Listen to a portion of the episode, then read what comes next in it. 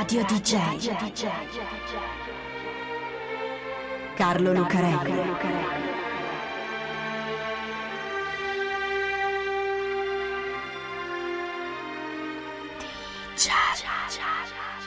Carlo Lucarelli presenta Di Giallo, il radiodramma di Radio DJ. Buonasera a tutti, questa è Radio DJ, questo è Di Giallo e io sono Carlo Lucarelli per raccontarvi, assieme a Fabio B, una nuova strana storia tratta dalla metà oscura del mondo della musica. La storia che vi raccontiamo questa volta è sicuramente molto strana, perché parla di uno zombie. Lo sappiamo cosa sono gli zombie, sono morti viventi. Sono quei morti che un sortilegio voodoo fa camminare lo stesso, agire, parlare, probabilmente anche suonare e cantare. Ecco, perché lo zombie di cui raccontiamo la storia canta e suona. Anzi, da questo punto di vista, da quello della musica, è sicuramente il morto vivente più famoso del mondo, o quantomeno il più ricco. Perché questa è la storia di uno zombie che si chiama Paul McCartney. Le star, soprattutto quelle del rock, non muoiono mai. E non solo nel ricordo dei fan, attraverso la loro musica e le loro canzoni, se proprio gli capita di morire davvero ad una star, come il corso naturale della vita naturalmente, subito si sparge la notizia che invece sia vivo. È tutto un trucco, lo ha fatto apposta. Si era stancato della fama, tutti quei fan, tutte quelle seccature. Magari era pieno di debiti, o magari no, la droga, lo stress. Sarebbe morto davvero se non avesse dato un taglio netto e allora fa finta di morire. Guarda Elvis, guarda John Lennon, guarda Jim Morrison che se ne va in giro per Parigi anche dopo morto. Guarda Michael Jackson, l'hanno visto schizzare fuori dall'ambulanza poco dopo che era stato dichiarato morto. Ecco, per Paul McCartney, uno dei fondatori dei Beatles, quindi una star e che star, vale tutto il contrario. Lui, per un sacco di gente, è morto, anche se sembra vivo. Comincia tutto all'alba del 9 novembre 1966.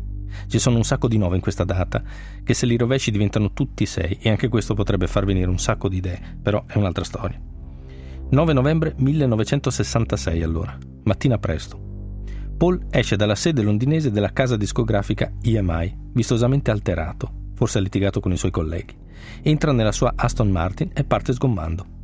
Deve essere successo qualcosa tra lui e gli altri Beatles, una discussione accesa. Paul è stanco e vuole andare a casa, ma lungo la strada incontra Rita, una ragazza che fa l'autostop. Rita è una ragazza molto carina, ed è anche parecchio fuori. Sta attraversando una serie di problemi esistenziali, ha appena lasciato il fidanzato. Insomma, Rita è un po' su di giri e in qualche modo distrae Paul, che tira dritto al semaforo rosso. Arriva un'auto dall'altra parte, lui sterza, perde il controllo, la sua Aston si schianta contro un albero e prende fuoco. È una botta tremenda.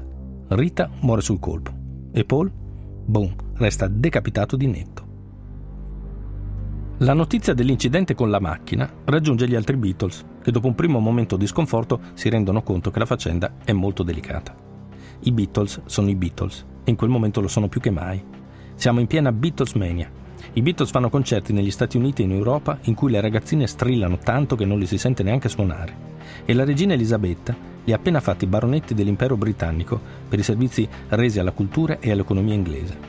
Insomma, perdere Paul così all'improvviso in un incidente come quello, la ragazza che lo distrae, insomma, è un po' imbarazzante, è un guaio. Perdere Paul, poi, una delle anime del gruppo, come si fa? Ci pensa Brian Epstein, il manager, praticamente l'inventore del gruppo, quello che prende quattro teppisti di Liverpool e dai Quarrymen, come si chiamavano allora, li trasforma nei Beatles. Il diabolico Epstein ha un'altra grande idea, non dire niente. Prendere un sosia di Paul e fare finta di niente. L'incidente non è mai successo. Paul è vivo anche se è morto. Ora, questa strana storia della morte di Paul la stiamo raccontando appunto come una strana storia, non stiamo dicendo che ci crediamo. Ma a crederci sono in molti, tantissimi. Sono tutti quelli del PID. PID, PID, significa Paul is dead, Paul è morto. Ed è il modo con cui si indica la leggenda metropolitana, o la misteriosa verità, della morte di Paul McCartney. Una teoria, una storia che si alimenta di continui particolari e di nuovi dettagli. Allora, Paul muore in quell'incidente a Londra nel 1966. Per tre anni nessuno ne parla. La prima volta che la notizia viene data è ai microfoni di una radio di Detroit, il 12 ottobre 1969. Il DJ Russell Gibb riceve una strana telefonata. C'è un tizio che dice di chiamarsi Tom, che racconta dell'incidente stradale e invita gli ascoltatori ad esaminare attentamente le opere dei Beatles, perché, dice Tom, sono piene di messaggi nascosti riguardanti proprio la morte di Paul. Indizi, allegorie, simboli nascosti, messaggi. Tutti dicono la stessa cosa. Paul è morto.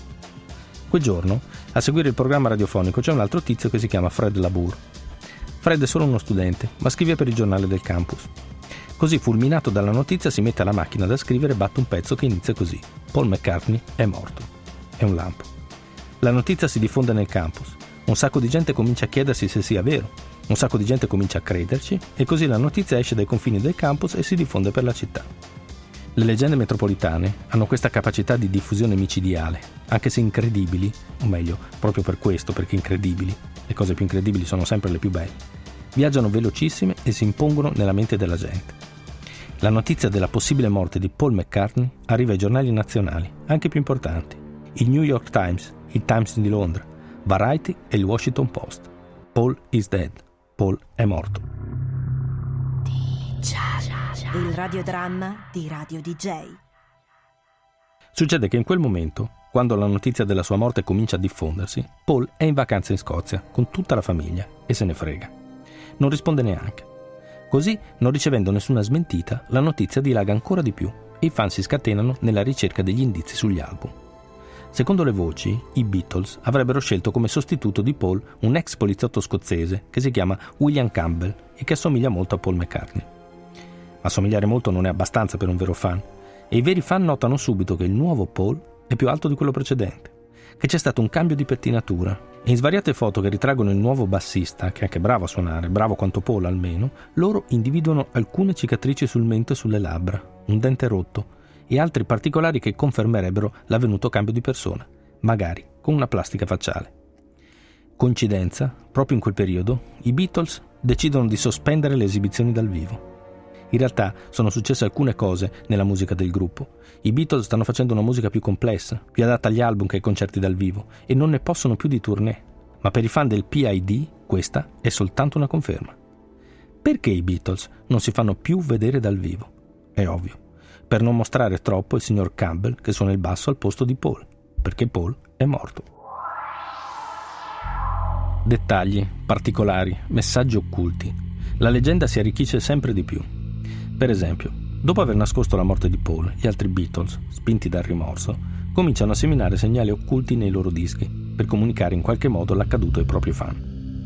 I presunti indizi rintracciati finora sono tantissimi, alcuni siti su internet ne contano quasi 400. Vengono segnalati dettagli in centinaia di foto presenti nei vari album. In una, McCartney è seduto davanti alla scritta I was, io ero, e dietro ci sono due bandiere in segno di lutto. In un'altra, Paul è seduto dietro un baule che, visto da un'altra angolazione, sembrerebbe una bara. Sulla copertina degli LP Abbey Road e Sgt. Pepper's Lonely Heart Club Band, Paul figura molto spesso in una posizione diversa da quella degli altri Beatles. Appare di profilo o dalle spalle all'obiettivo. In un'occasione tiene in mano un oboe nero, mentre gli strumenti degli altri sono dorati. In un'altra ha nel taschino una rosa nera, mentre tutte le altre presenti sono rosse. Nella foto dell'album Let It Be per tutti gli altri lo sfondo è chiaro, per lui è rosso sangue.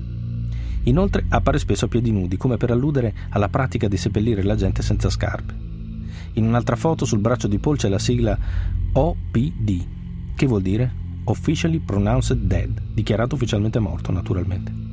E sulla copertina di Abbey Road c'è una Volkswagen targata LMW28IF, che secondo qualcuno significherebbe Linda McCartney Widowed.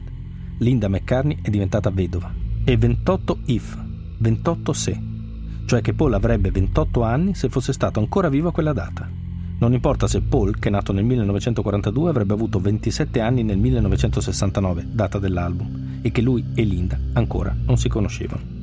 E poi, naturalmente, basta ascoltare le canzoni dei Beatles al contrario, per trovare frasi inquietanti come Paul is dead o John Lennon che dice I buried Paul o sepolto Paul. La scoperta di alcuni indizi poi è parecchio complessa, un vero gioco enigmistico, roba dal codice da Vinci di Dan Brown. Per leggere una certa frase sulla copertina di un disco, per esempio, bisogna appoggiare uno specchietto su una scritta e tagliarla in due in modo da leggere nel riflesso He die è morto, in inglese scorretto perché sarebbe He dies con la S. Oppure bisogna capovolgere una scritta che appare sulla copertina di Magical Mystery Tour per intravedere un numero di telefono che digitato rivelerebbe maggiori informazioni sul mistero della morte di Paul.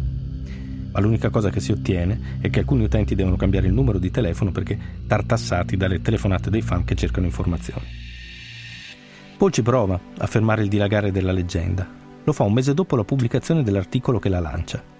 Il 7 novembre 1969 appare un articolo molto dettagliato su Life intitolato Paul is still with us, Paul è ancora con noi, in cui McCartney attacca in maniera decisa le persone che avevano messo in giro la notizia della sua morte.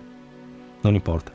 I fanatici del PID utilizzano anche quella smentita per una caccia al tesoro e constatano che anche in una delle foto apparse sul giornale nell'articolo, che dice che è vivo, Paul aveva una mano aperta sulla propria testa e la foto pubblicitaria di un'auto nella pagina a fianco alla copertina, se sovrapposta alla foto del cantante, sembra che gli tagli la testa, guarda un po' all'altezza del collo. Paul McCartney cerca di dire la sua sull'argomento ancora nel 1993, pubblicando il disco Paul is Live, Paul è vivo, la cui copertina richiama quella di Abbey Road.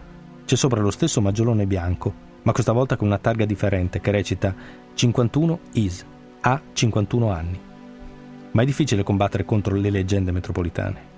Recentemente la leggenda è stata alimentata dalla scoperta di due periti italiani che hanno fatto uno studio antropometrico e di craniometria su alcune immagini di Paul McCartney, scattate prima e dopo la data della sua presunta morte. Secondo i periti, ci sono molti punti fisionomici che non coincidono e quindi si tratta di due persone distinte.